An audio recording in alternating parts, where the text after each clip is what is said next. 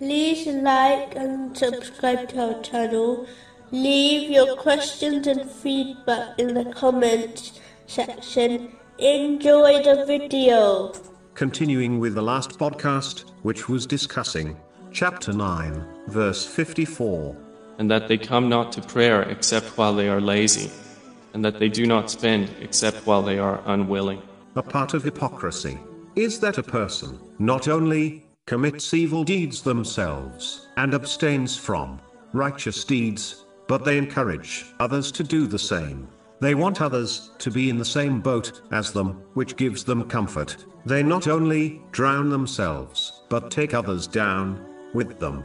Muslims must know that a person will be held accountable for every other person who commits a sin because of their invitation. This person will be treated as if they committed the sin, even though they only invited others towards it.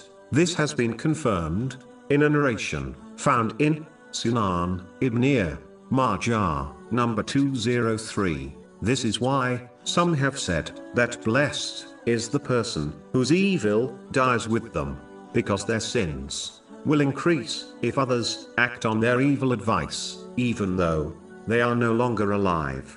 Their extreme greed places them far from Allah, the Exalted, and the people, and close to hell, which has been warned in a narration found in Jami At Tirmizi, number 1961. Because of their greed, they dislike when others donate charity, as their greed becomes manifest to others. As mentioned earlier, they also put people off, as they dislike society labeling others as generous. So they always try to put people off from donating charity with poor reasons, such as labeling charities con artists. These people should be ignored, as Allah, the Exalted, judges people on their intention, which is confirmed in a narration found in Sahih Bukhari, number 1. So even if their donated wealth does not reach the poor, as long as a person donates through